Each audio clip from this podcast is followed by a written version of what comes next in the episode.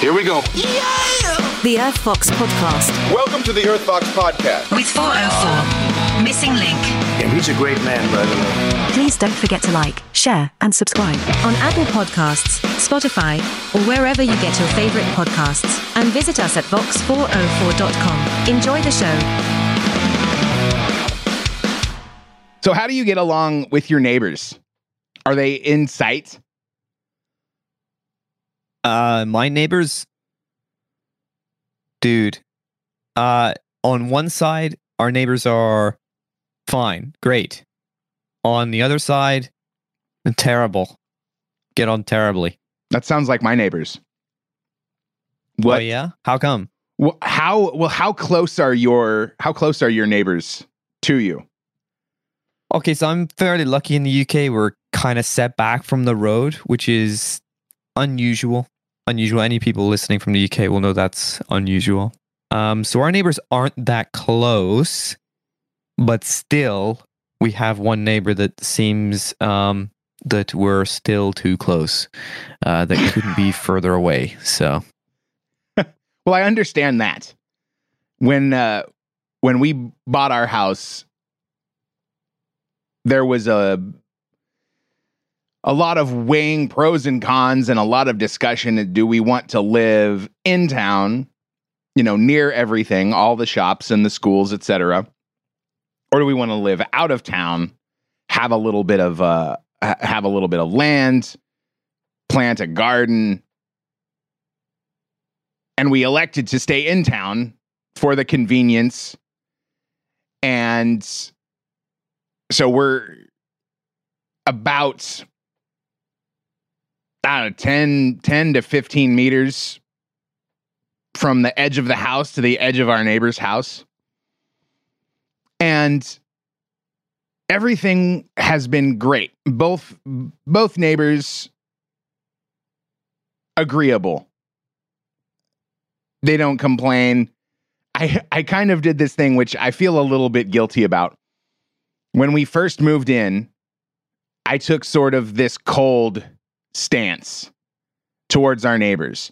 Not rude, just not uh openly friendly. As if to kind of suggest like, "Hey, hello, I'm a decent person. I would appreciate it if you didn't if if you wouldn't bother me with things." Because there's some i mean I I sound like such an ass but you know how it is when it's it's almost like the stray cat thing that i talked about on the last episode. You feed the strays they won't go away. If you're too friendly too smiley too generous then you get that neighbor that is feels like they have carte blanche and they just uh, come over and knock on the door at any time hey how you doing? Can i borrow this? Do you want to do this? Hey, we're doing these other things. And I don't think I'm unique in my desire to just generally be left alone. I'm not uh, having no. I'm not having parties all the time. I'm not having band practice all the time. I'm not playing loud music. I try to be respectful. And all was well in the world, in my neighborhood, I should say. Until my nearest Aliens. neighbors. Wha- What's that? aliens attacked. Oh, yeah. Yeah, that reminds me of uh, uh, uh, at, at World's End, the at, at World's End movie for for some reason. Um, which I was that was a twist I was not expecting in that Cornetto trilogy. yeah, me Uh, too. but but to the point, or or staying on the point. These neighbors got a dog, a big dog, a Rottweiler. And these people do not know how to care for their animals. So, this dog, when it's allowed outside, barks nonstop at everything. A car drives by, a cat walks by, a leaf falls from a tree, and this dog barks, and it's loud. It's so loud. Like you're you're completely like if if the windows are open, it's, you know, shaking the, you know, the curtains. And they don't seem to care. They don't do anything. They do nothing. And I mean, we can't even be out in our backyard if the dogs are out because they will bark at us nonstop. They will try to fight our dogs through the fence. I've had to get sheets of plywood and put them up against the fence just to create a, you know, a barrier so that I mean, not only does it sort of deter the dogs from I mean, there's and there's there's more than one. There's a little dog too that barks constantly as well. So I just I, I wonder because I'm I'm a little bit self-conscious. I feel guilty after I do things like one this one time one of the owners came out and told their dog to stop barking and I said it's about time. Because I'm just fed up. Oh. I'm I'm Uh-oh. I'm fed up with it at this point. I've I've I've so I've done the plywood. Um, I've gotten uh, uh it's called a dazer, and it's supposed to emit this you know frequent. I mean, it's basically like an electric dog whistle. It actually works fairly well on the big dog. Uh, but I've I've now resorted to buying air horns, and fortunately, I haven't had to use them yet. But my intent is if you won't get up off your ass to tell your dog to shut up, I'm to blast your house with this goddamned air horn until you do. Because I'm I'm fed up with with what it is for me. What drives me crazy is Mm, the complete uh uh because I understand the dogs bark. My dogs bark. And I'm constantly after them to stop barking. Yeah, you know, get too. get the spray bottle. Okay, no barking. You stop. You quit doing that because it's rude and annoying to the entire neighborhood. The fact that these people seem to take no interest in even training their dog to not be a wild animal really just chaps my ass. yeah, I don't and- get it. Like, do they not hear it? Like, it would anno- it annoys me when my dogs bark. Oh. Like, that's why I make them stop. Buddy, they definitely hear it. They definitely hear it. And here's a hilarious anecdote. They had some work done and and and they're they're not actually the owners of their house, they're renting. Recently, the owner of the property had some uh oh, I don't know uh uh what's the word? Arborists come by Yes, to tree, tree surgeons, cool. yeah to um cut down one tree prune up another and and do this work well he came by my place a couple of weeks ago knocked on the door and said hey do you have the contact information for the owner of this property and i'm i mean i assume that she didn't pay or something but i said uh no, I don't actually know any of her contact information. You they're they're home. You could ask them.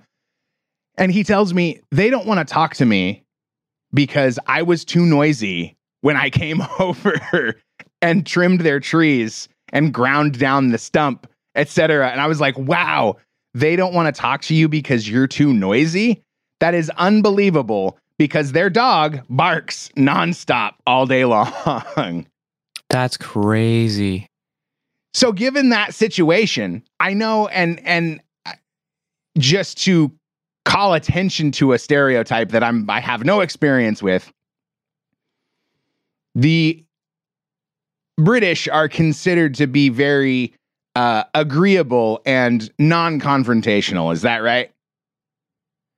Uh, that was that's probably what people think of us. Yeah, I would I would probably say otherwise, but yeah. Well, and that's why I ask, how would you how would you personally and or how would the average uh English citizen respond to my situation here? Um. uh, Okay. So there's like two kinds of people, two kinds of average people in the UK, and one of them is the person that's like so nice that they will just not do anything and they will just live in pain. uh, like you know forever pain of just like well this is my life now and I'll I'll just you know if they want to have the dogs barking then that's you know that's their right. And I will I will move somewhere else like Liverpool or I'll move to Yorkshire Sell the house. there's no dogs there. Yeah sell the house. I'll just move for them. And then there's other people that will call the police every time their dog barks to make sure that the police go around there. They'll register their dogs with the local kennel to make to, to make the vets go around there to make sure they're they're not like uh they'll like report them that they're not looking after the dogs to try and get their dogs taken away. They'll like scream over the fence at them, saying that they'll take them to court. The, that's the two. That's the two paradigms of English people. You get the really uh nice, sort of accepting everything, and you get the people that like go the whole, you know, typical English route, which is like, do you have a license for that airbag that you're breathing from or something? Do you have a license for that dog? Do you have a license for your fish?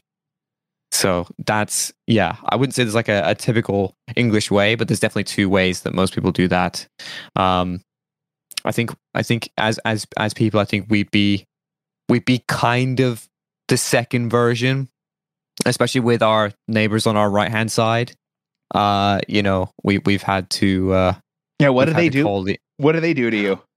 well, basically, um, basically every they keep complaining. They kept complaining to us about noise, um, and in the UK there is no limit on noise, and Oh, we like to play a little bit of music uh, once a week for an hour, um, and that's unacceptable to them.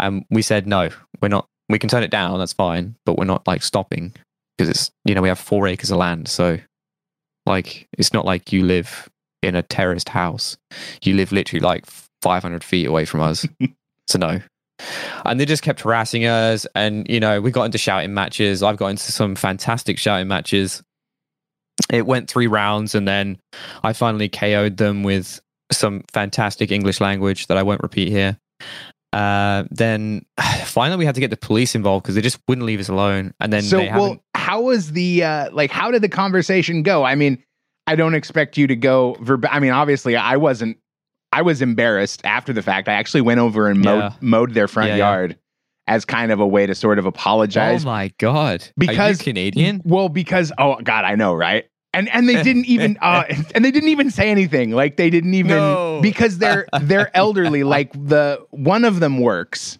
and and Yeah. leaves every day at the same time and i only know that because that's Yeah, when the yeah, yeah. dogs start barking um but they it, like it was it was all friendly up until that point but the the one day where the guy actually came out and and yelled at the dog i was i sprayed it with the hose Oh, excellent. because Well, yeah, like they're they're elderly as well, our neighbors, right? But we're not the only people that they piss off. They piss off everyone on the street. So the guy across from them, they keep reporting him to the council for no reason. Some people were renovating their house down the street and they reported on them for noise from just like the machines that were making the house and they reported them for the council for like planning permission like infringements like like they're the people they're the like a super annoying old english people that believe that nothing should ever change. Everything should be like are based around them. Like you're super super old school conservative english pensioner that just like is so grumpy. And so we're, we're just we're just in their warpath. And finally they've given up with us. It's and I I have to say it's it's for uh, for us lately over the past couple of weeks it has been uh much better. Uh I but I think partly that's because um well I that's a good I'm I, that's a good segue into the next topic. So I'm going to I I'm going to hold it over because I want to know Sure. what the uh what was the first confrontation? Like when did it turn sour well we were um hanging out down we have a cabin in our garden nice like way down way down it's super nice and we have some uh, some small speakers there and we were just playing some music and hanging out And then we just started hearing this screaming. I mean, like screaming. And the old lady that, you know, the wife or whatever, she was over there just screaming at us to turn it down. Like literally screaming at the top of her lungs. Wow. We just we just couldn't work it out. And that's when it started. And they would and then and then the husband would do that. And cuz like we didn't have like a like a like a 6 foot fence. So everyone's garden can see into into each other. Uh, Uh. which is, you know, which is quite common with like large gardens like our garden is huge. Um and it's quite common in like even in America and Canada for that to be the case like And, put a 6 uh, foot fence around that whole thing would be so expensive. Just for the uh, for the unfamiliar Yanks, a garden is how the English refer to their backyard. That, oh yeah, sorry. No, you're good. You're good. Yeah, our our backyard. Uh, so so they're they're coming over and yelling at you to turn down the music in in Yes. in fantastic fashion, screaming at the top of their lungs. yeah, And yeah. and your Not response not like- is, "Geez, okay, we'll turn it down." Yeah, yeah. The first time we turned it down, and then the second or third time they screamed at us, we were like, "Nah, fuck you. We're not just gonna sit back and just be screamed at." Uh, so then we started shouting back at them, and he he would have been so pissed off because I looked like a total dickhead. I was wearing a cowboy hat. I was wearing like boots and like some shorts. I looked like an asshole. And I was just like, just cussing this dude out because he was just pissing me off so much. Um, so that happened. Yeah, it's been going on like, uh, it got worse over COVID, of course. Um, but yeah, it's like, I don't know. Because you just- were would just- all you were all home. You were, everyone was was home the whole time, or or at least That's it, right? it's just so ridiculous. It's so ridiculous. Like most most people in the UK live on top of each other, right? Um, but we, you know, as I said, we're super lucky. We don't live like on top of our neighbors, right? I can see my neighbor's house or my window here, but they're over there. They're like, they are like 400 feet away from my house, and then the cabin is another at least 120 meters, which is like another you know, two, three hundred feet, you know, over uh past that. So they're they're like six hundred feet or something, at least from from the cabin which was making which which the music was playing at. So it's it's not like we're in a flat or an apartment and blasting music from our boombox. They are quite literally like two or three acres away from us. Uh so yeah, and like they called the council on us and then the council came around and they were like, no, there's nothing wrong. And then they kept shouting at us. So we finally called the police and said, look, you need to like tell them to just stop because it's just like harassing us. Um, because we we tried to talk to them, they just wouldn't have it. Like they never came around our house or said, hey, look, you know, can we, you know, they're nothing. They went straight to the screaming. Um, and previous to this, we never really spoke to them, never because they're so far away, right? You know, and they're behind like a gated wall and everything. Like they they never come out. Yeah. We never see their family come over. They're like hermit people, and they're living in what can only be described as like a seven bedroom brick mansion. This place is huge, Wow. and there's just two of them. And you just got yeah, I don't know what's going on. They're super old.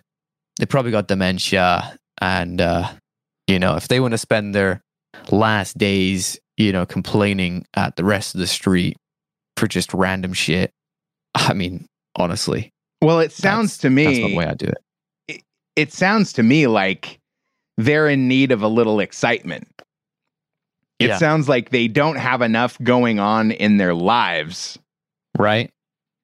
and they so they they occupy themselves with this saga of the noisy neighbors. Yeah.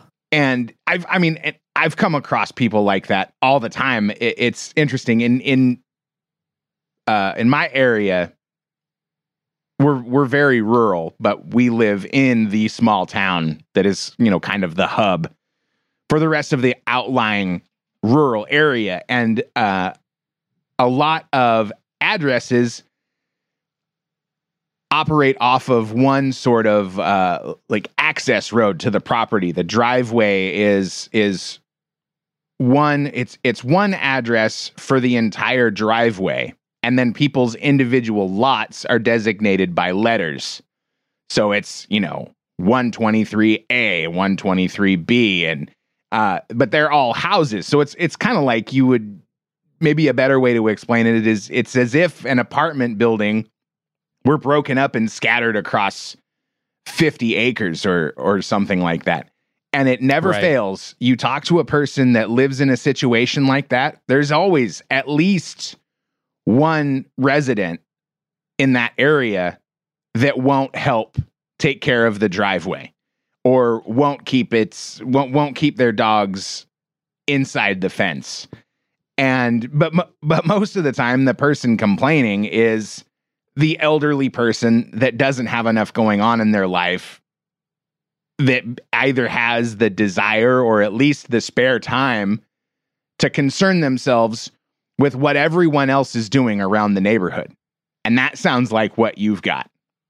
Yeah, pretty much. Yeah, like you know, this yeah, like I said, like down like I'm not talking like it wasn't their neighbor, like they are six houses down from these people and they were constantly like reporting them for like noise or something. And it's only noise that you would hear if you came outside. Like you wouldn't hear it if you were indoors. So they would go outside, go, wow, I can hear a noise. And then they would complain. It's outrageous. We live right next to a small airport. So when they make noise complaints, we're just like, do you realize where you live? You know, we, we live right next to the aerodrome. Like it's one of the only ones in the country. You could move anywhere else that doesn't have a small airport that has, you know, 1940 Spitfires that have 42 liter engines coming over that sounds Wow. like the earth is shaking. It's amazing. It's amazing. And you know, I was at a I was at a like a tea party for um the Queen's birthday one time, as everyone does in the UK. Everyone celebrates the Queen's birthday when the Queen was alive, anyways. And uh, you know, I was talking to this old guy, and uh, you know, he he asked me how long I'd been in in the village, and he asked me in a way that kind of was condescending, in like uh, almost like I've been here longer than you. And I said, "Oh, I've been here like 15 years." And he was like, "Oh." And then he said he'd been there like five. So he'd been there like less time than I had been there. And I was like, yeah. And he was like, yeah, what do you think to the airport? And I was like, yeah, I love it. I think it's great. You know, there's not much of this in the country and I quite like the sound. And, and he goes, you don't find it too loud? I was thinking, dude, you've been here five years. You know there's an airport there when you move here. So why do you move here and then complain about it? It's just outrageous. I don't get it. I don't get it. It, it's like it. people that live eh, in, I mean, so my line of work, you know, I'm a delivery driver Of course. and I I drive down a lot of dirt roads. And people live in these houses right on this dirt road. And then- and you know what they complain about?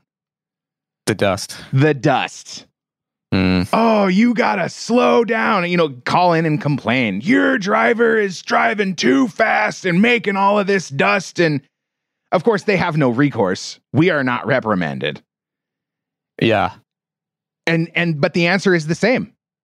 Like, was this was this road dirt when you moved into the house? Oh, it was. Well, then guess what? It's gonna be a little dusty when cars and delivery trucks drive by. Yeah. when I'm after having this conversation now, I kind of feel like I'm the, or, or I, I feel like I'm coming off like the guy that doesn't have enough going on in his life and is concerning himself with the neighbors because I was, it's, but it's, it's really not about the barking dogs. It's about the lack of consideration. I mean, maybe I'm hyper considerate. Yeah. You sound like the Joker from The Dark Knight. It's about sending a message. Mm, yeah. well, it- I mean, it, That's what you but, sound like. but it is though. It's it's about and well, and and I'm I'm kind of sick and depraved sometimes uh, with things. I mean, because obviously, like I was spraying their dog with the hose, and then I felt bad because now even like he comes out and gets after the dog after I've been spraying with spraying it with the hose and and yelling at it because I'm just trying to enjoy my backyard on my on my weekend and I can't because this dog is barking at me as loud as it, I mean, like just full on loud bark echoing off the surrounding buildings. And then I spray it with the hose and the dog's all wet. So what are they going to bring this wet dog into their house and now kind of, oh, well, I I get what I deserve because now the dog has to stay outside. Was a little bit of an instant karma moment. And then I go get this electronic dog whistle to try to, to try to make it stop barking and then I go buy air horns to to further make my case to just but just have a little bit of consideration. Like be a decent neighbor for crying out loud. I mean, you hear your dog barking Mm. because I know there was one time when you actually got up and came out and told your dog to stop barking. So I know that you hear your dog barking. But it's been a lot it's better. A bit, it's a bit different. It's a, it's a bit different. Like uh, if the dog is like being through the fence and like just constantly irritating you. Like the people, the guys next to us, like do stuff. They go out of their way to involve themselves in things that aren't even affecting them. They're not even their nearest neighbor. So the thing you're doing is like it genu- it directly affects you, whereas like our neighbors, they do shit that doesn't even affect them. and ordinarily I wouldn't be involved in anything that they have going on. I mean, they don't they don't care for their yard. They their weeds are three feet high and in in their in their garden. And uh you know, like I said, like, I I went over to mow their front yard because it was uh, well, I, one I was feeling guilty, and two, it, it was you know two foot high dandelions that were about to blast their seeds all over the neighborhood to make more dandelions. So I thought, oh, you Mm. know, I'll show some goodwill. I'll go over and and th- they didn't say anything. They didn't thank me. They didn't whatever. I mean, that's not why I did it. I didn't do it to get a thank you. And I was thinking about it later, like they probably didn't even notice. because Yeah, they, they those are the kind of people they are. I wish I could. I mean, I would be. I'd really be violating their privacy, but I wish I could take pictures. We could we could take pictures and and post them on the on the website attached to this uh, yeah. episode so that everyone can kind of. I mean, if you saw the pictures, so they they have they built a smaller fence within their backyard Okay. to keep their dogs. Almost like we don't want to go around and patch all of the holes in the fence around the property. So we're just going to build a new, smaller fence right next to the house. And it is full of garbage. It's full of household items that they just threw out there. There's no cover. So it's just out in the rain, slowly deteriorating into the ground. And since the I'm dogs. surprised. Uh, I'm surprised the landlord doesn't like just get rid of them. But Yeah. they sound like nightmare tenants. There. Oh yeah, and I can't imagine. I can't imagine what it smells like inside that house. Yeah. Um, but it's it's one of those things. Like y- you see the garbage, you see the uh, sort of lack of care in everything, in like every aspect of their life. Like he weighs probably 350 pounds and she's probably pushing 300 herself. Okay, so they're plus sized. Yeah, yeah. And Yeah. and Okay. I mean, completely disinterested in anything. I'm I'm actually kind of surprised that she works because I don't know. there- That's just the kind of people that they Yeah. that, that's that's how they strike me. Yeah. You know what you should do? Uh, you should get like a business card for a dog trainer and you should put it in their mailbox and then you should put from and then put the address of like six doors down. yeah, yeah, yeah. yes, or or actually there's another neighbor two doors down that has a German shepherd oh, that Oh, yeah. that used to used to bark really loud anytime anyone would go outside. But they had one of those, uh, like they had like the invisible fence. Where uh, are are you familiar? Do they have that in in Britain? Invisible fence. so what do they you mean invisible fence? basically they put a shot collar on the dog and uh, bury like a proximity wire in their Oh, in their front yard or or you know like a I- geo fence thing. and if the dog uh, if the dog approaches it starts to beep to let the dog know if you go any further you're about to get shocked. And this you know then the dog learns that it has to stay inside. So that dog was out in the front. And anytime my immediate neighbor came out in his front yard with or without his front dogs or with or without his dogs you would hear that German Shepherd start barking, and German Shepherds have such a loud bark. It's it's Yeah, crazy. I mean, it's it's like yeah, it's it's piercing. And uh, I I heard him. I heard my my immediate neighbor Bill is his name. I heard him yelling at the dogs on several occasions, and I think he and his neighbor finally came to some kind of agreement to you know like train your dog not to bark or something common sense. but it's been it's been much better. It's been much better recently. I think because honestly, uh, uh, on one hand, the uh, the electronic dog whistle that I bought for thirty dollars, which I mean I've used a couple of times on my own dogs as well. I think it actually worked. I think it's actually working, and I think also, and well, and this is one thing that eh, both my wife and I have been exasperated about. Why aren't these dogs used to us? Like we live here, we're going in and out all the time. Oh, we're in the backyard. Yeah. Like why? Why aren't they? Why are they barking at us like we're new people every time they see us? And so that probably has something to do with it. Does does the dog ever get walked? Like, did do they ever take him out? Oh what? hell no, hell no. I mean, and and that's another thing. Oh. And the dog's kind of cute, also, which which you know gives me a little bit of sympathy because I am an animal lover. I do have sympathy for animals. I I, I donate to animal charities primarily because you know it's like dogs don't get to a pick. tax write off.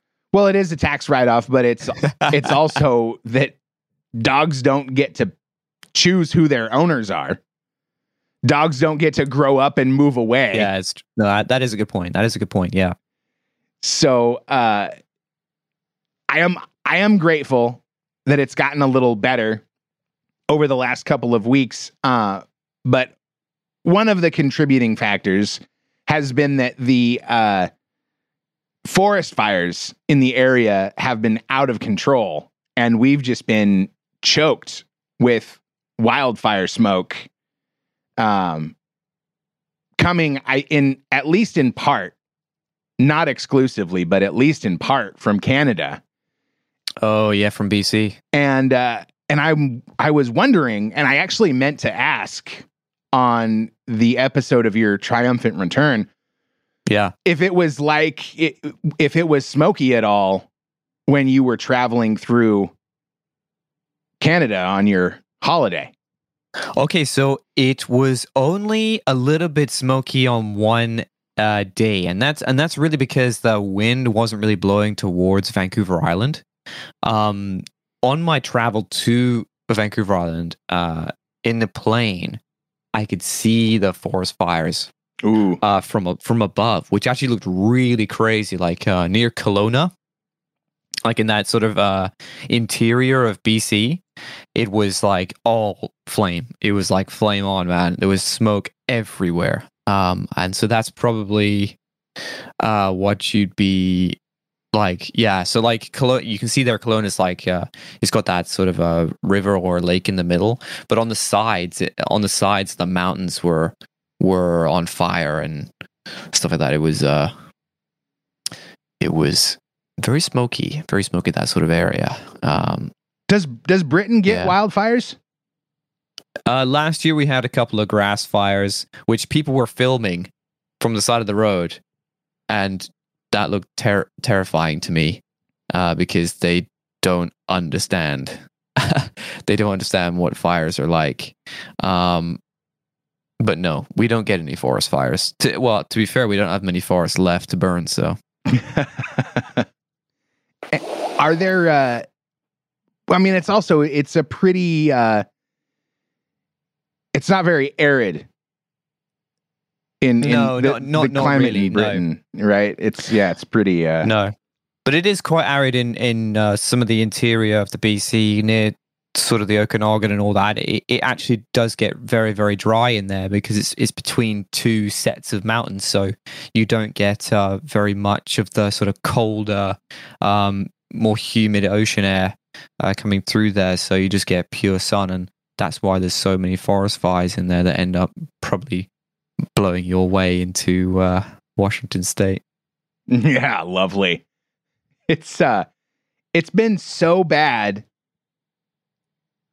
Well, it's it's interesting that it's been a thing over the last oh, I don't know, 5 or 6 years that the forest fires are so prevalent that it becomes impossible to go outside.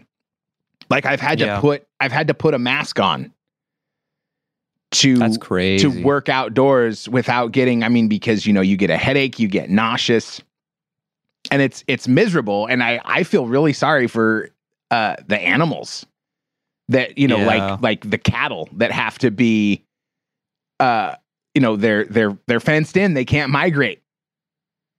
They just have to sit in their pasture and breathe smoky air all day long. And you know, I'm sure I'm sure they'll be fine. But it's interesting that the uh the powers that be, the ruling class has such a hard on for climate change and and preserving the environment and oh we have to worry about carbon and there was a there was a headline. I've, i have the article saved somewhere and we can include it in the show notes. The california had managed to reduce their carbon emissions substantially to their credit up until they had the the really bad California wildfires a couple of years ago. And that completely eradicated the gains that they had made on reducing carbon emissions and put them in the hole because they didn't manage their forests. And then well i don't know. Do you believe the line on on climate change and and that it is contributing to these wildfires? Because i do not Uh, I, I, it's difficult because it's not like forest. It's not like the. It's not like fires didn't exist before humans were around. You know, the the way the tree seeds end up germinating is from the heat of the fire. So when the fire happens, the seeds open up, and then that grows new trees. So on one on one hand, no, but on the second hand, if there's any forest fires that are obviously set off by by humans where they wouldn't have been set off otherwise then that's obviously just an L because you know that that would be trees uh, that we could do with uh, that didn't have to burn. Uh, to what extent? I don't know. To what extent do I believe that climate change is specifically targeting that sort of thing? I'm, I'm uh, I don't know. It's hard. It's hard. I, to be fair, climate change is a very very difficult science, and I do not know well we know that wood burns at but between 160 and 260 degrees celsius 320 Yeah. degrees fahrenheit uh, I That's can't wild. remember any days in the last few weeks, at least, where the temperature has gotten up to 320 degrees. So we can eliminate the idea that the temperature of the world is causing these wildfires. Of course, common sense. Yeah, yeah, yeah. But yeah, so I think what ends up causing them is like what they're saying is is that climate change is drying out a lot of the forest, which makes them more susceptible to things that set them off. And quite often, what sets them off is lightning. You know, lightning from storms in the summer, you know, Mm. sets them off. And people And then throwing their down. cigarettes out the window. Yeah, yeah, yeah. As well as um, you know, fires that uh, stay burning underneath the ground during winter, and then in the summer when it heats up again, they burn through the the sort of like frost layer, and then back up into the surface again and burn the surface. So that's that's another thing that happens as well. So there there are lots of factors that affect forest fires that aren't just human climate thing, but you know, I'm not a climate scientist. I don't know what the Nor fuck's I. going on. Uh, you know, it's hard for me to have really an opinion on it, uh, especially since you know some of the worst offenders aren't even countries that I've live in or, or come from or have any control over. So for me to go, wow, we should fucking do something. Well, you know, uh, Mr. Xi Jinping is going to stand there and go, well, if I reduce the amount of carbon I'm doing, I'm going to get overthrown by like the 1 billion fucking iPhone makers in my country. So that's not really going to fly. Well, and also from from that Chinese perspective, like you say, if they if they reduce carbon, it's going to have an economic impact, a negative economic impact, and then a a the following social impact. Yeah. But what strikes me is the prevalence of wildfires just in the last oh six years, let's say. Yeah. And as you pointed out, wildfires are a thing that have existed in nature perpetually. Yeah. The, the- the fact that we fight forest fires is something entirely human. If you think about it. Yeah, because you know the the wildlife just migrates. They go, oh, we're we'll find a different pasture to graze. We'll find a different cave to live in until Yeah, until the no- smoke yeah, goes away. There is no, uh, yeah, exactly. There is no like helicopter with a bucket. There is no 747 that picks up water from a lake and dumps it on the forest. There is no hose. no, you, no but you know what? It's Hot the shot team. the elephants. The elephants come into the river and they suck up the water with their trunks, and then they blast it into the flames. And then and then all all the things that were living in the river die. So you don't have any fire, but you you don't have any food either. Well, so- the elephants just need to be educated about the ecological impact of their firefighting efforts. That's all. We just need to spread That's awareness. yeah, we should cancel. Uh, we should cancel elephants. No, it's their gray. It's their gray privilege. They just can't. They can't get over their. great. They're great privilege. I like that. Oh boy, we are cruising now. It's on. Forty minutes in, and now we have the jokes. Yeah, it only took us forty minutes to start joking about forest fires, right? right. Yeah, As as you do. I mean, it, well, it, what happened in Maui was a tragedy, but I don't.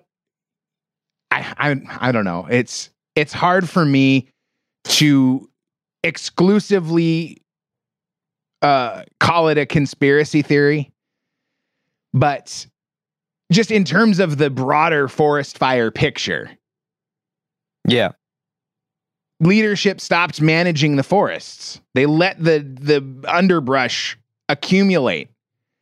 And on, on one hand, okay, that that saves that saves you money. You can make cuts to the forestry department and use that tax money elsewhere. You know, let's let's give them the benefit of the doubt. Let's not be negative and cynical and say they cut this budget so that they could launder it back to themselves in some fashion, which is probably what happened.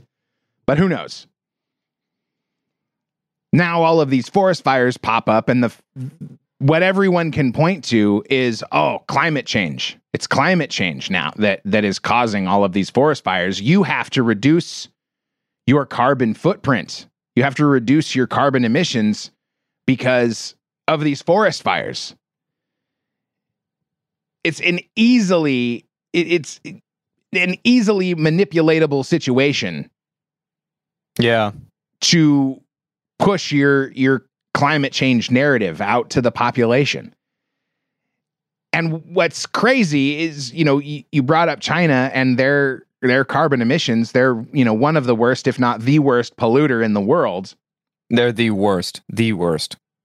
And then I think it's like India comes in second place, and America is like down the list. They're, no, no, you guys, you guys are like second or third man for carbon. Anyways, Wait, what? All right, we got to look it up. Yeah, I don't, yeah, yeah. I don't want to speculate. Not because I don't believe you, but just because we should be accurate. And also, I a little bit don't believe you. All right, now it's been confirmed, and you are correct. China is, but China is number one by a pretty massive margin. Oh yeah, by a long, long, long way. almost almost double almost double du- double almost double the number 2 polluter which is the United States Yeah, and almost 5 times as much as India yeah, Uh, which is but- outrageous, right? Because you you think of India, India is like you know, in, India is like polluted as fuck. So Well, it's it's it's interesting in in this table. The EU is counted so so it's on this table it's China number 1, United States number 2, then the 27 EU countries all combined into one. And then Yeah. in, India comes in number 4, followed yeah, up by barely, yeah. Russia and Japan. Mm-hmm. but I almost I feel like that may be a little bit unfair to combine all of the all of the countries in the EU together to put the EU as the number 3 polluter. Because Uh, yeah. there's I mean, you know, Germany has the in in this other table that we pulled up Germany comes in at number 6 and is the only EU country in the top 10. yeah. But I, that's I, I, I definitely get it. I definitely get it because, you know, if if they're gonna sit there and go, we all need to fucking you know cut back, right? Then they should fucking group it all together. They should go, look, if you're if everyone's gonna fucking do this, then everyone has to do it. You can't just have, you know, because if Germany's making a shitload of money and they're putting out a bunch of carbon, so then okay, uh, uh, what you're just going to cut Germany's economic output, and then you know Poland, that's like not putting out that much, can this could just rank it up. Uh, uh, no. Yeah, If- I if- mean- if you're yeah, you're right. Germany is contributing a lot more to the EU. So it, it I mean, I do I do like the point that you've made. And it's not, I mean, the United States is all grouped together. And there are Yeah. definitely, I mean, California probably a bad example, but I mean, hey, let's say Texas. Let, let's take the conservative state where all of Yeah. the oil is made, you know, or or at least refined, the, ma- the majority of it anyway. yeah, for sure. Texas You- does a lot of go- polluting. yeah. You're not going to get anywhere by just like if everyone in America went, well, Texas is the only state that really puts out all the carbon, so let's just all just dogpile on Texas. Is Texas going to go, oh, sorry guys, let me just turn that down for you?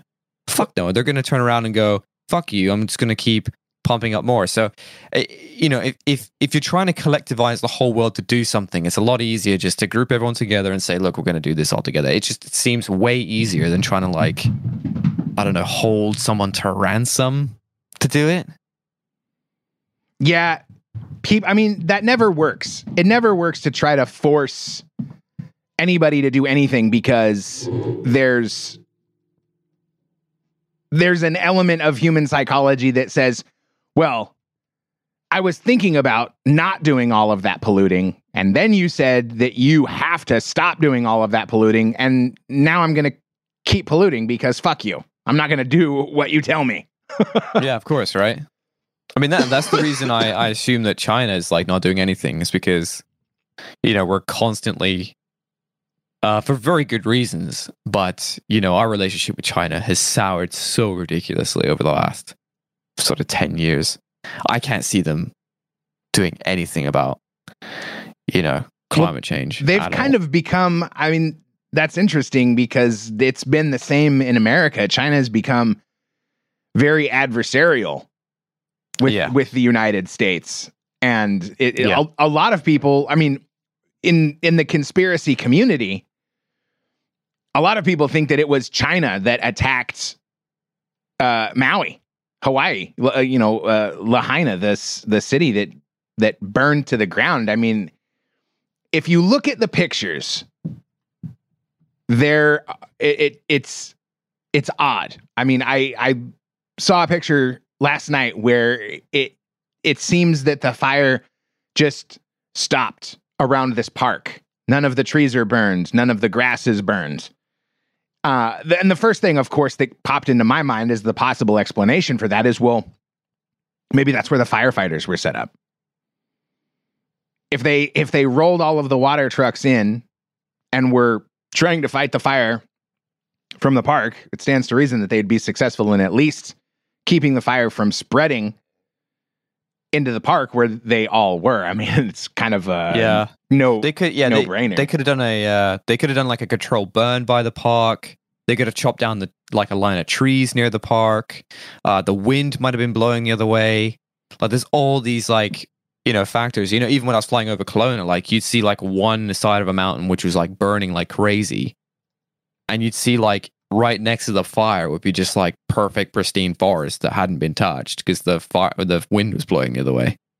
Well, yeah, and then and that's it exactly. If if the wind, I mean, the wind is going to blow the fire wherever yeah. it wherever it wishes. And you know, the heat is going to be pushed by the wind towards you know, the combustible materials, but there's this story uh, from, oh, I guess it looks like February, the story from the New York Post. Experts say green laser beams spotted off Hawaii came from a Chinese satellite. Wow, that looks so weird. Experts believe that a Chinese satellite fired down green laser beams that were spotted over Hawaii last month. And again, this articles from February 11, 23. Amid growing tensions between the US and China after several foreign objects, including a Chinese spy balloon, have breached US airspace. And yeah, there is there is a picture. We'll uh, we'll include it in the show notes. I I believe there's video too. Oh yeah, here we go. Here's some video. There's probably it's probably not much to see. Uh, have have they really done a video of? Oh no! Oh oh wow! Yeah, you can see them it's uh scanning. so weird. Why would they use visible light? That's so weird for them to use visible light to scan something. Well, you know, it's it's sort of the same question that goes along with why why send that ancient spy balloon technology to fly yeah. over the country. As if not only yeah. to whatever to gather what information they were able to gather with it, but also to say, we're the, really the ones in charge. Look at your feckless leadership. They let us scan your outlying islands with our weird green lasers. They let us fly spy balloons over your country to surveil all of your nuclear launch sites. And your leadership does nothing about it. Yeah. Until they, well, they, then they'll fly F 18s over the Great Lake, Great Lakes to take down, you know, weather balloons and, you know, Boy Scout projects as if to say, "Oh no, see, look, we we really are doing something about it." And it was actually through this whole ordeal that that I I came to the conclusion that I think one of the highest ranking military officials in the United States is probably compromised by the Chinese Communist Party but not necessarily the Chinese Communist Party, because this is another thing that I've been thinking about over the past couple of weeks. Is that it's probably more likely that it's not actually a foreign government involved in in these campaigns to manipulate and blackmail public officials in a variety of countries. Mm. It's probably more likely a shadow government, a a league of supervillains that uses people like Jeffrey Epstein to gain leverage over these top leaders to force them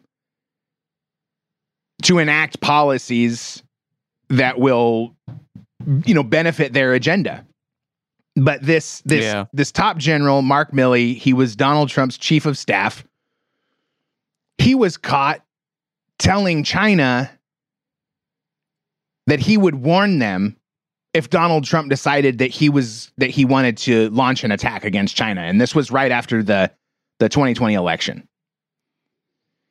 And nothing happened.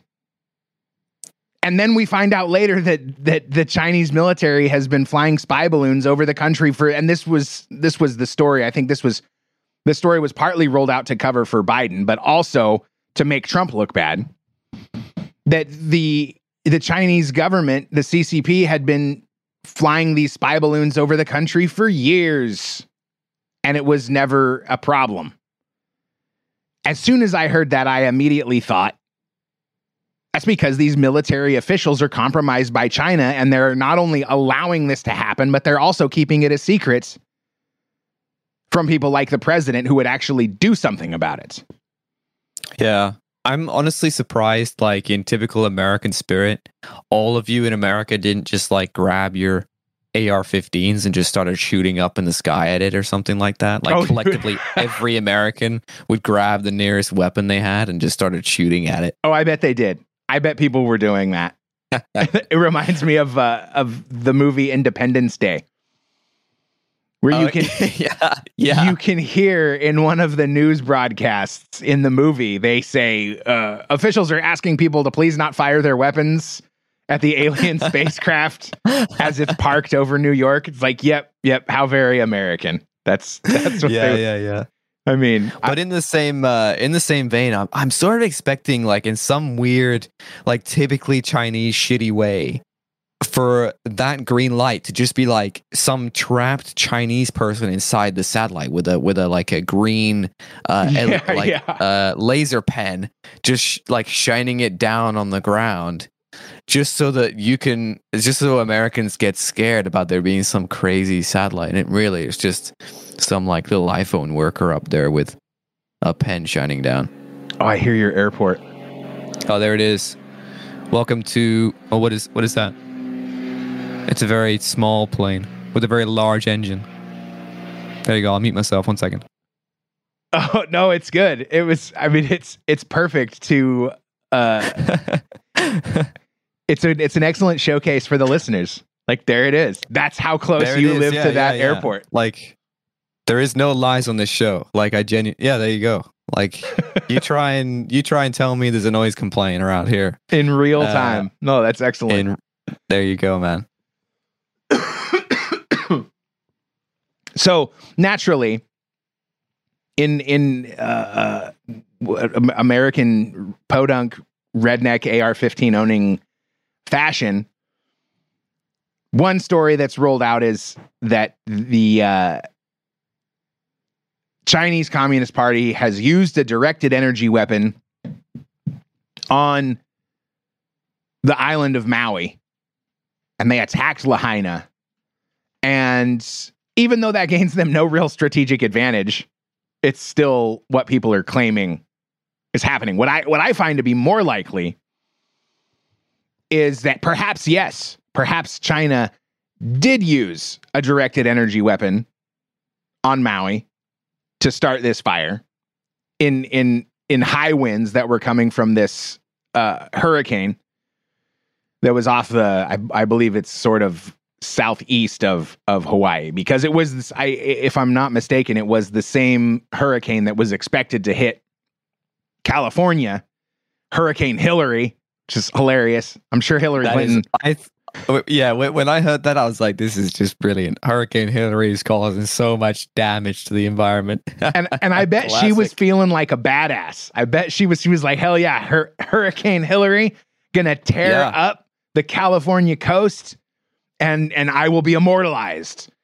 And then by the time the hurricane actually got to the shores of California, it was downgraded to like a tropical storm, you know, category two or something like that. Very, very oh, weak. That sucks. It just got they just got Yeah. dumped on with a bunch of rain, and it turned She out just wanted to be a strong, independent hurricane. You know, that didn't need no That man. Didn't need. That's right. That didn't need no man to tell her what grade she was. yeah, that's all she wanted, and nope, can't have it. but the facts of the situation in in Hawaii are they're atrocious. They're disgusting, they're disappointing. Especially when you learn things like the water being shut off contributed while people were literally standing in their yards with their hoses keeping the fire back.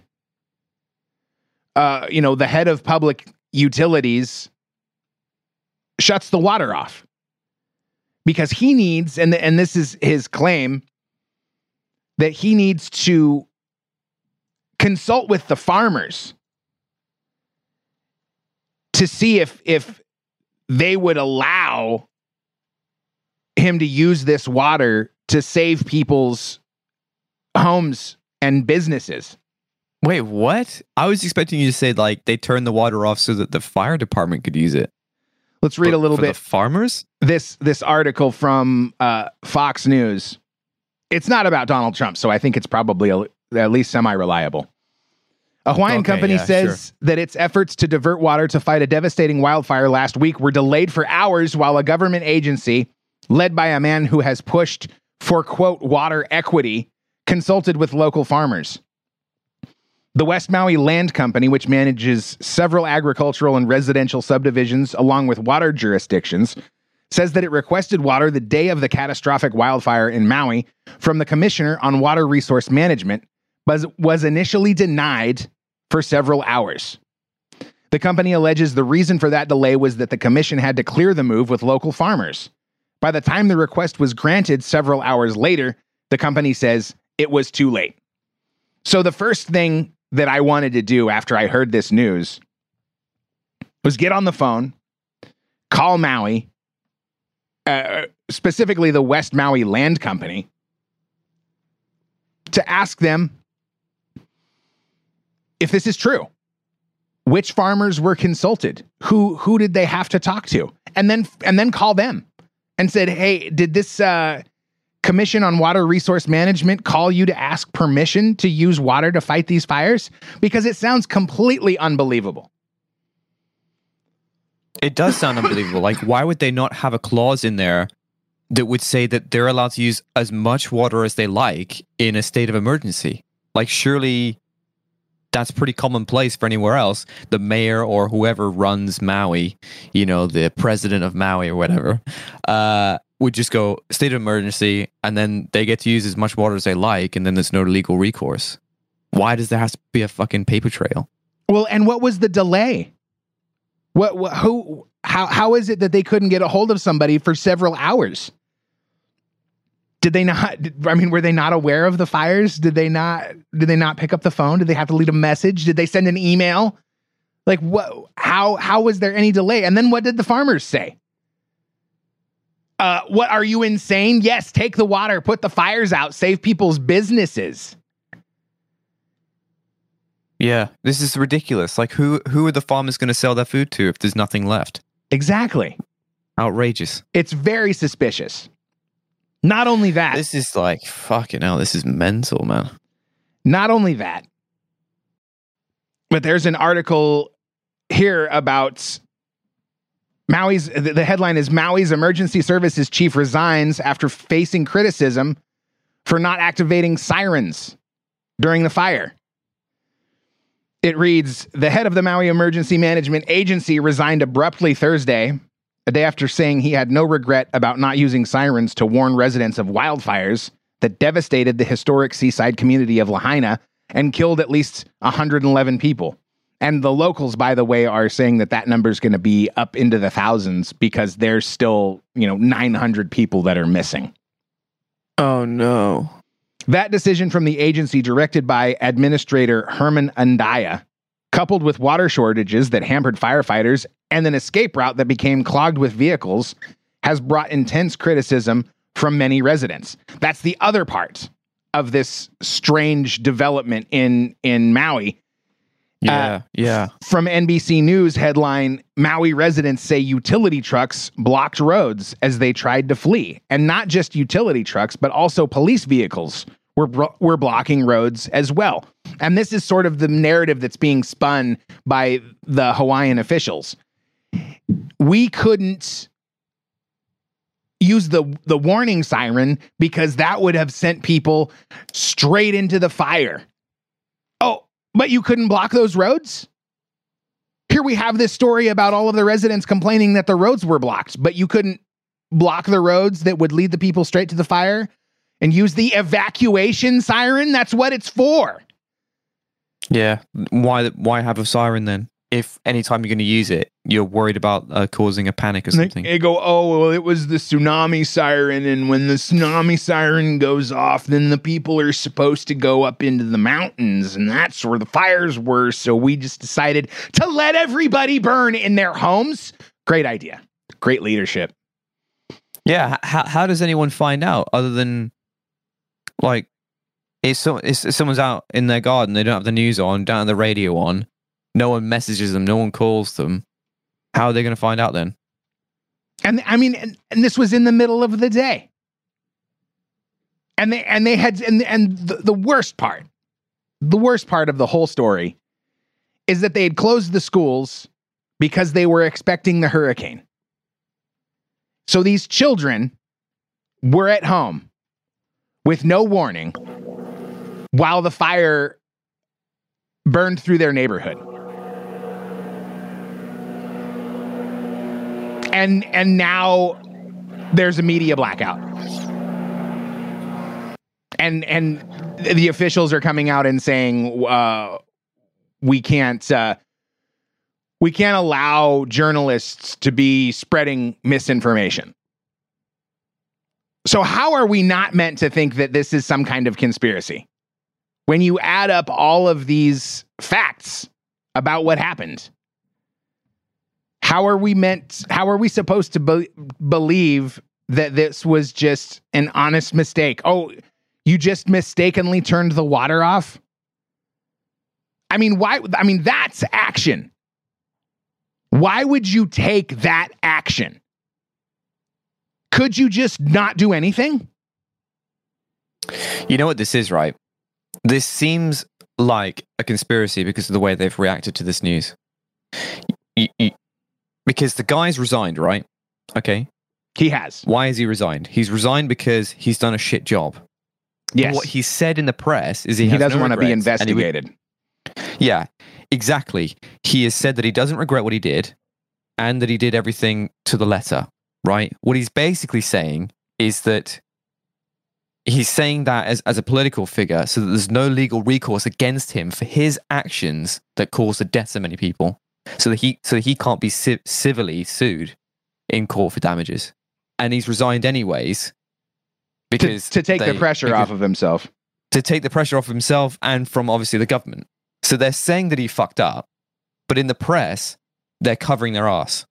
And that's the conspiracy. The conspiracy isn't what happened. The conspiracy is the cover up afterwards. Well, and, and he's quoted in this article as saying, uh, well, the quote is, so to say that I'm not qualified, I think is incorrect, end quote.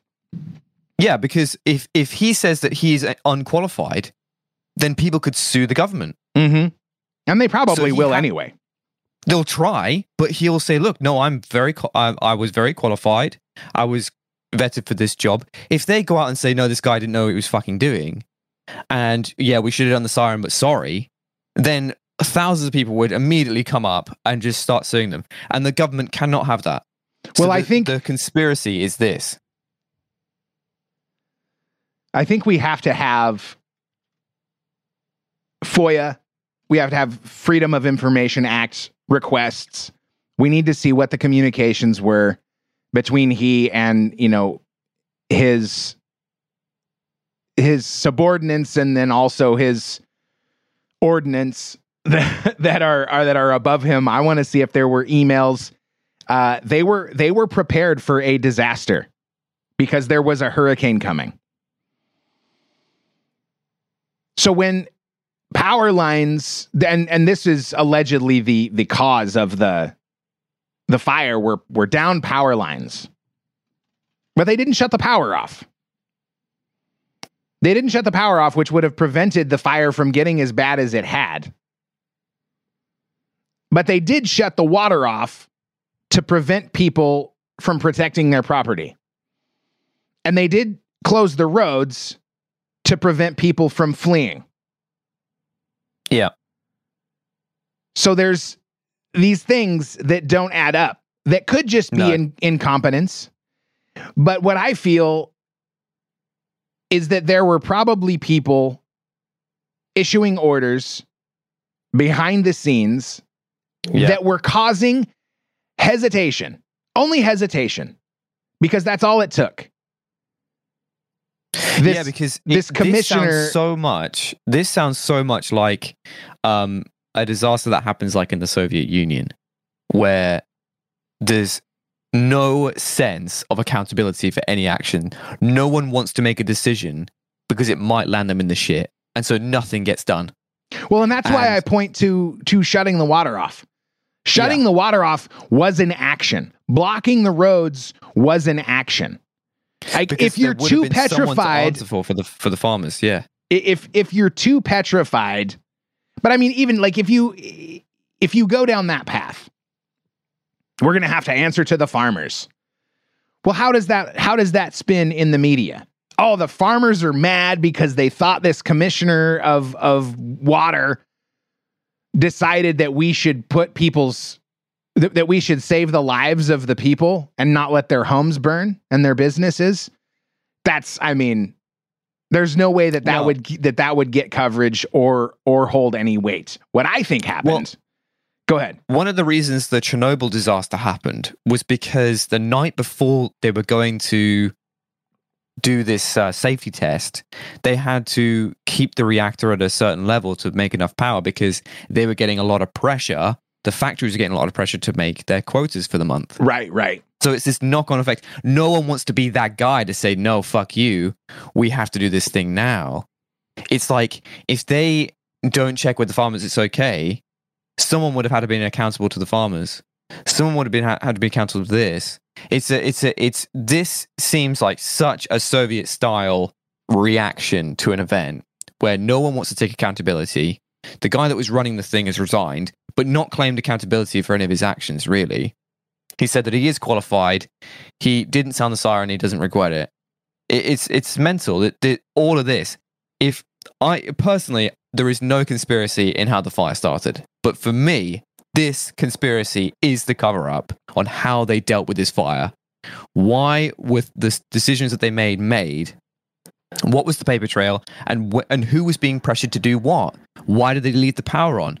Are there businesses in town that they have in their pocket that they don't want to piss off? Because someone would have been have had to be accountable to the businesses that uh, would have their power cut off. Well, and oh, one- now I one have my the- business open.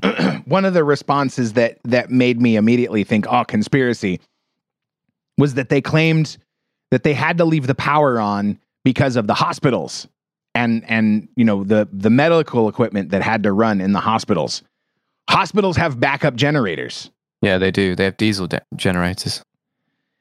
So why are you rolling out that excuse as to why there were no or, or why the the power was shut off? Oh well, the hospitals and the da, da, da. okay, but hospitals have backup generators. So what's the real reason? It's just it's it's mind blowing. No, nothing adds up, and that's why we need we need to see these communications because you know it, w- was was like you were saying.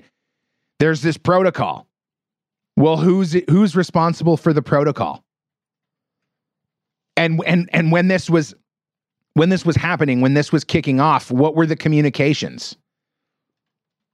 Who Yeah. said who said turn the water off? Yeah. And and then and then who who didn't say turn the water back on? What are what are you doing? Turn the water back on. Why are you doing this? Get get your vehicles out of the road. Like let's why was there no protocol for what to happen if there's a forest fire? You know, why Yeah, it's, it's ridiculous. They fucked up and they're sitting behind their legal liability. Oh, well, we did everything to the book. it So- really is so it, it's it's so very Soviet.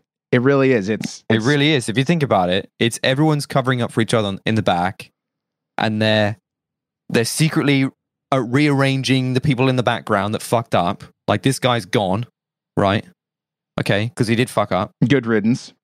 But the public message is that everything was done to the letter, and if we did it again, we would do it the same way.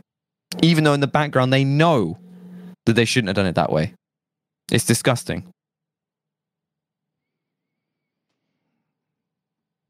And it brings it brings to mind this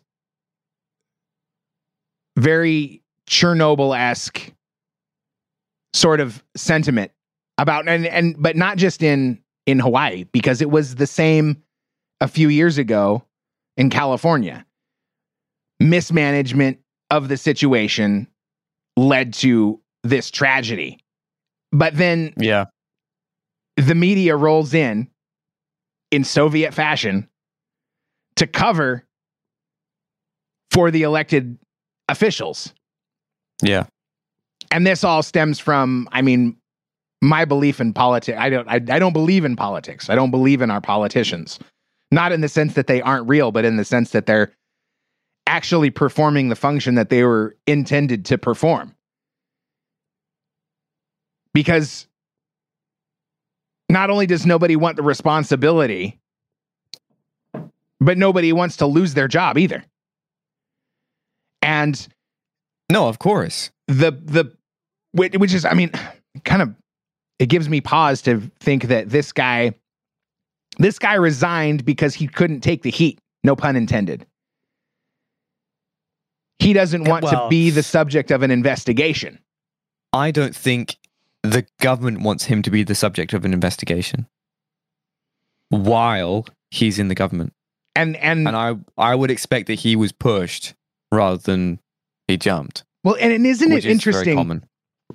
Isn't it interesting how resigning from your position will sort of take the heat off of you, even even if there was wrongdoing, even if you were to blame in some capacity? Yeah. Resigning like like all the guys at the FBI that uh either resigned or got fired because of the whole debacle with uh you know trying to frame Donald Trump for for Russian collusion. Nothing came with nothing came of that. One guy got i think probation because he uh blatantly altered evidence he falsified a document to perpe- to uh, perpetuate spying on on Donald Trump and and the people around him. So they quit or got fired, and that sort of takes the pressure off, as if we're meant to believe, oh, he's not, you know, don't worry, he he he can't hurt anybody again. When Yeah. actually the damage being done is by sending this message that says you can do whatever you want as long as it helps the quote good guys. And the good guys in this instance are the left and the Democrats in this country. You can, like Hillary Clinton, she financed the entire Russia hoax. She claimed that the election was illegitimate. She went on whole media tours claiming this fact, and she committed all of these crimes that may or may not be crimes. But since she's not in elected office anymore, she's not a public official. we're supposed to take this position of indifference. But now Donald Trump is no longer the president. He's he's running for reelection and he's being prosecuted and indicted for every single possible crime that he may have committed. And the travesty there is that this is not how the justice system works in this country. You don't dig through a man's life looking for a crime to prosecute. You have to have cause, you have to have probable cause. Now, Donald Trump allegedly made these payments to a porn star that he had a sexual affair with in who knows who cares.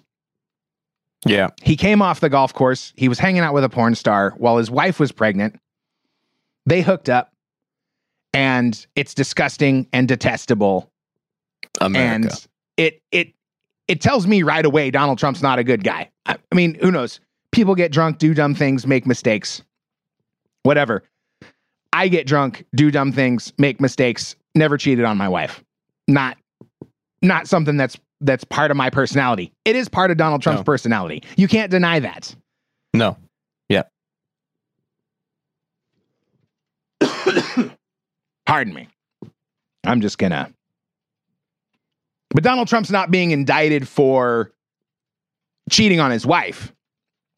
In that No. capacity, he's being indicted because uh, allegedly, according to the district attorney in in Manhattan, I think uh, Alvin Bragg, he lied about what that payment was for in his business documents, which is a misdemeanor. No big deal happens all the time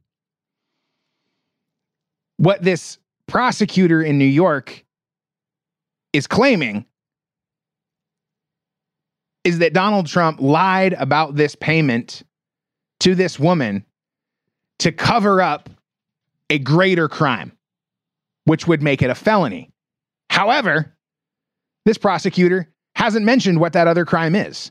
And the evidence in this case is so weak that it's basically been suspended, I think is the terminology that they use, and, and placed on the back burner because more indictments have come down. Uh, the United States Attorney General, Merrick Garland, corrupt bastard, appointed Jack Smith as a special counsel to investigate the federal crimes that happened on January 6th that they are somehow trying to blame on Donald Trump. Even though Donald Trump was trying to diffuse the situation in real time. And that's one of the reasons in the conspiracy community that Donald Trump was banned from Twitter to make it impossible for people to access this tweet. Pain, I know you're hurt. We had an election that was stolen from us. It was a landslide election, and everyone knows it, especially the other side. But you have to go home now. We have to have peace. We have to have law and order. We have to respect our great people in law and order. We don't want anybody hurt. It's a very tough period of time. There's never been a time like this where such a thing happened, where they could take it away from all of us, from me, from you, from our country. This was a fraudulent election, but we can't play into the hands of these people. We have to have peace. So go home. We love you. You're very special. You've seen what happens. You see the way others are treated that are so bad and so evil. I know how you feel. But go home and go home in peace. So that was posted to his Twitter account at one point, and it's been taken down. I don't know if he or or some of his team deleted it, but it's gone now. And that was actually on January 6th as the riots were happening. And just some interesting facts. The violence actually broke out at the Capitol while Donald Trump was still giving his speech at the rally that was some distance from the Capitol. They had to walk something like eight or 12 blocks, or I'm, I'm probably getting that wrong. But during this speech, he said, I, I hear, uh, I'm very tempted to try to do a Donald Trump impression, but I'm, I'm not going to. I'm, I, Come on, let's hear it. let's hear it. Oh, I hear that some of us are marching to the Capitol to uh, peacefully and patriotically make your voices heard. And I, you, you can't see me, but actually, I did. I actually think that's good. That's good. I, like that. it's bad. It's the worst. It's the worst you'll hear. Probably, I'm I'm told it's the worst Donald Trump impression that you'll ever hear. um, but this was the speech, peacefully and patriotically. Make your voices heard. Yet this special counsel Jack Smith is is trying to erase all that from the memory of the American public and make it a crime and prosecute Donald Trump as leading an insurrection. Continuing with the circus, Jack Smith is also trying to prosecute Donald Trump for these classified documents that were apparently in in his possession, which we've gone over ad nauseum. It's Yeah, all in an effort to keep Donald Trump off of the ballot. Because it's not I mean we're we're we're Yeah. playing videos from January 6th, 2020. All of this information, all of these things that Trump did that they're going after him for, uh, this was all known 2 plus years ago. The only reason that it's coming down now is because the election is coming. The Yeah. election is is it's just a little over a year away. And they can suppress Donald Trump's ability to campaign. They can try to keep him off the ballot. I mean, I'm I'm hearing that the the goal here, the idea is get a quick prosecution, blow it Mm. up in the uh in the media and Yeah. get all of these blue states to try to convince their population that it's legal for them to keep Donald Trump off of the ballot because of this constitutional amendment that was created after the Civil War to keep Confederate leaders from holding elected office and and you know in theory attempting to to foment another uh, civil war type situation. So the argument from Jack Smith is he led this insurrection. He's ineligible to hold office. Well, the mm-hmm. the the final and most recent indictment now is that Donald Trump tried to coerce the leadership in Georgia to basically hand him the election to help facilitate his fraud and and this is where all of the the RICO charges, you know, the the racketeering and and conspiracy charges are coming from because the people around him, his lawyers, they gave him they gave him legal advice and because they gave him legal advice they're now uh, according to these indictments party to the conspiracy Mm. and Mhm. and and basically they're they're attempting to paint this picture that Donald Trump was the head of this criminal organization. Is com- complete ridiculousness. And it's it's not against the law to question the results of elec of an election. It's not against the law to to No. contest an election. It's No, it's it's you're you're allowed to petition your government to resolve your grievances. And this is what Donald Trump was doing. I mean, what what happens in the UK when somebody thinks an election wasn't legitimate? Uh, it's more of a formal process uh, than than it is a. Uh... So, you apply to the election petitions office. Um, this is an office in London, um, and basically you send an election, a petition, and an application to pay security for costs. So there's it's a small fee that you have to pay. I think for just just some admin work, no, nothing that would prevent you from really doing it. And uh, you then fill out a template an election petition template, which is a Microsoft Word document. So uh, let's just have a look at it here. It's actually kind of cool. I get to see the process. Oh, right. Here we go. It's literally a one pager. Uh, and it goes in the High Court of Justice, Queen Bench Division, in the matter of the Representation of the People Act 1983, and in the matter of the parliamentary or local government election for uh, held. Oh, yes. Yeah, so you fill out uh, what state or place it was and when the election was held.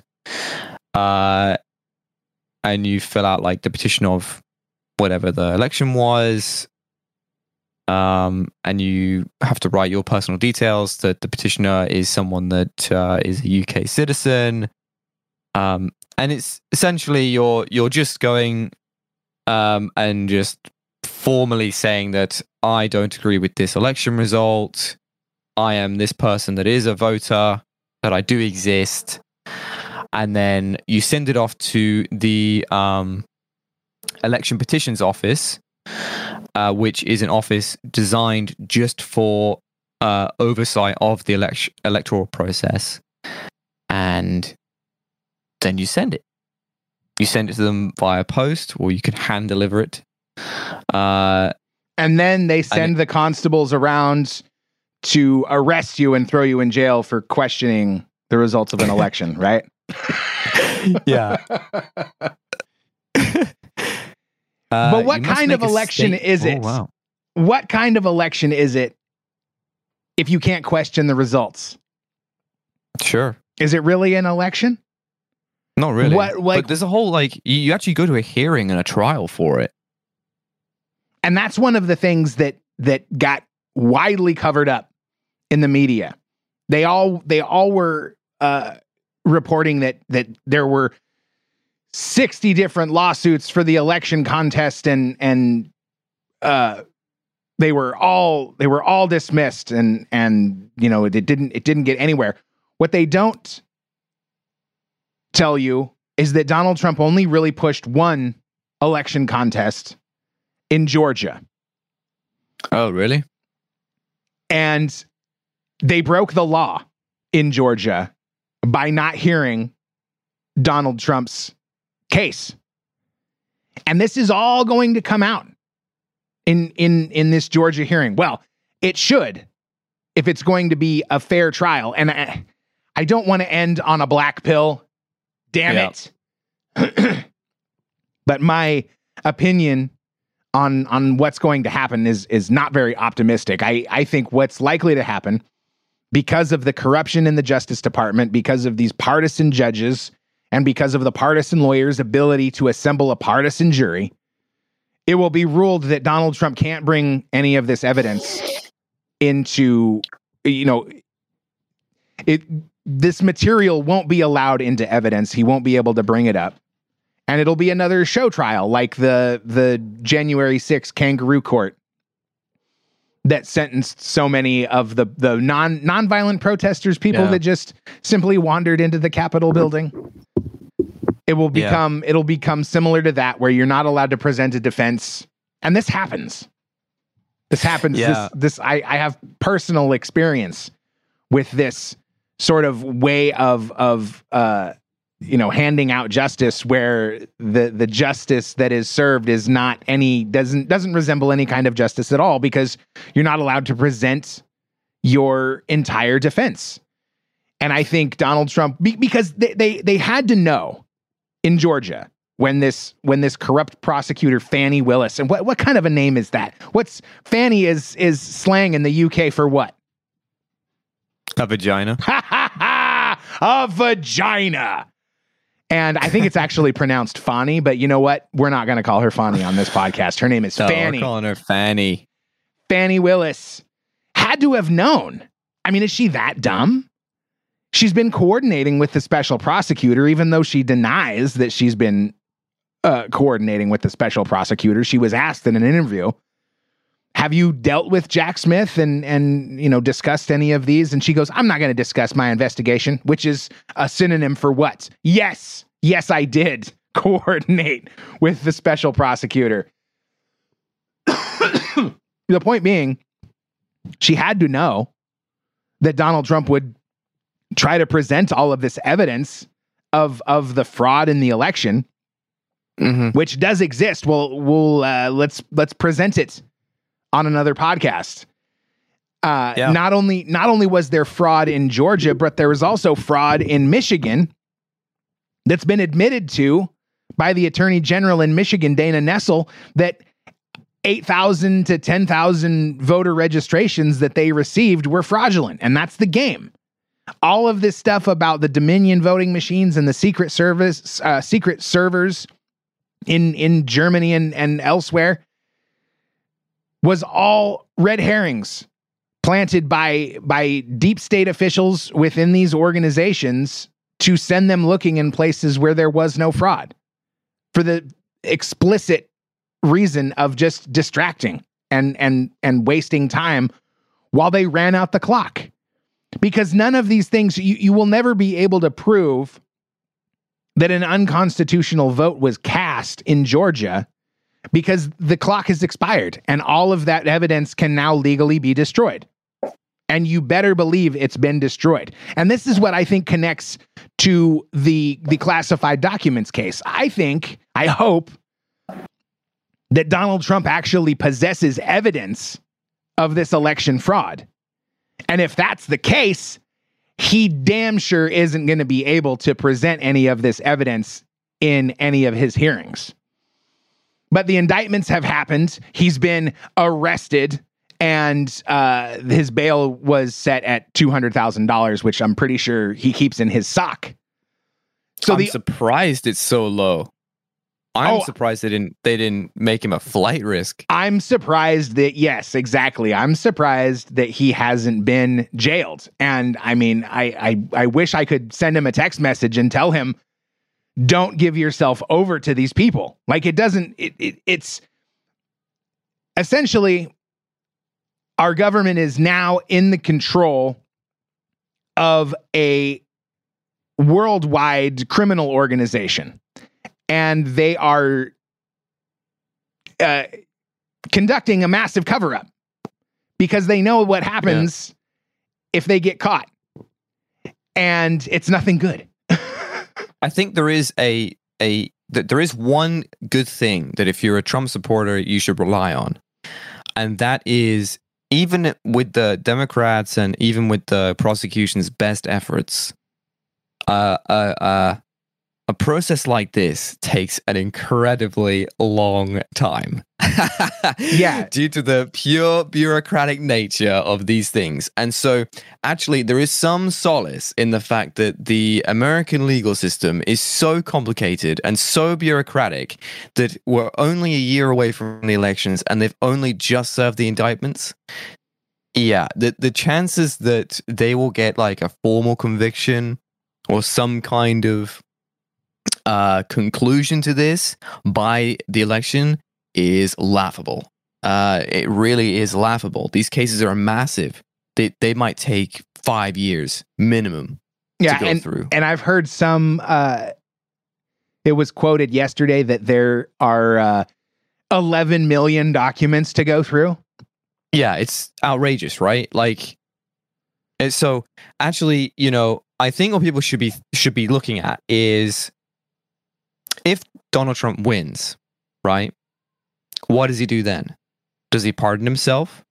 Does he pardon himself because he knows he's guilty?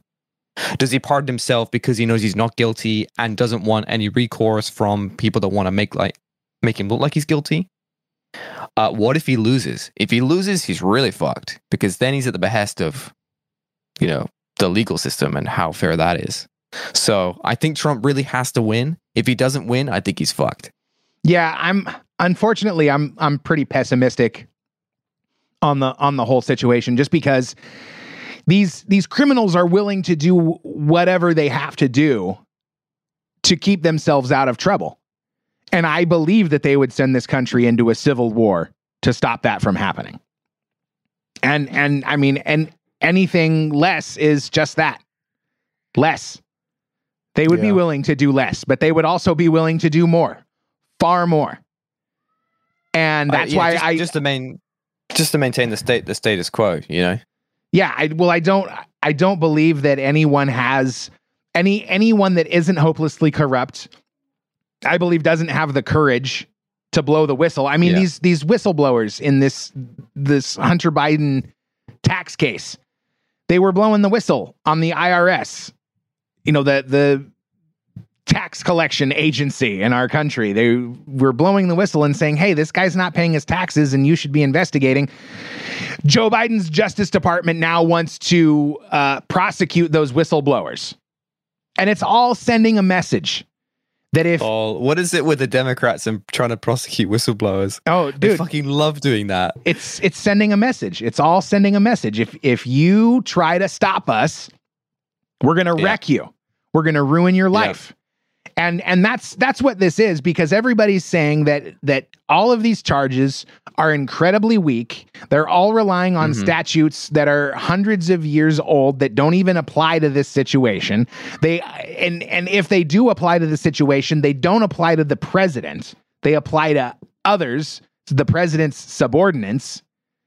And and the the one thing specifically, and th- this is a perspective that I've I've probably brought up, but I don't hear people uh, uh, any any other pundits bring up on their shows.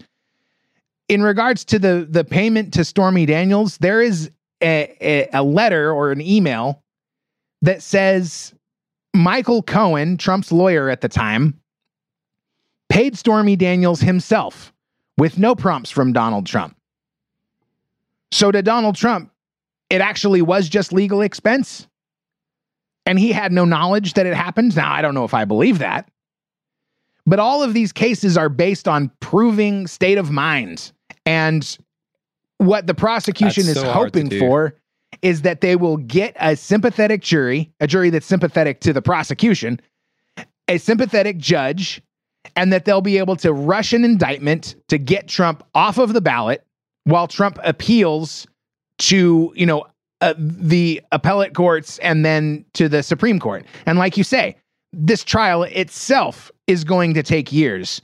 So, how can we expect an appeal to be accomplished in 10 months? Hell no. It's it's not going to happen. That's why, I mean, No. it, it's it's but m- my hope is in Georgia. And and I maintain a little bit of hope for Georgia because how can they claim so what, what they're claiming in Georgia is that he knew that the election wasn't really stolen. He knew that the integrity of the election was good. He knew that he actually lost. And the conspiracy came from trying to coerce elected officials, trying to uh, you know set up meetings with secretaries of state. They're, they're they're criminalizing all these things.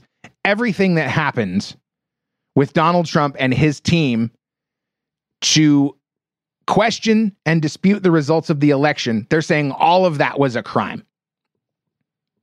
If that's the case, how are they going to be able to deny the defense the ability to present this evidence that shows all of this fraud taking place. So whether the fraud was actually fraud or not is immaterial to the fact that it appeared to Donald Trump that it was legitimate.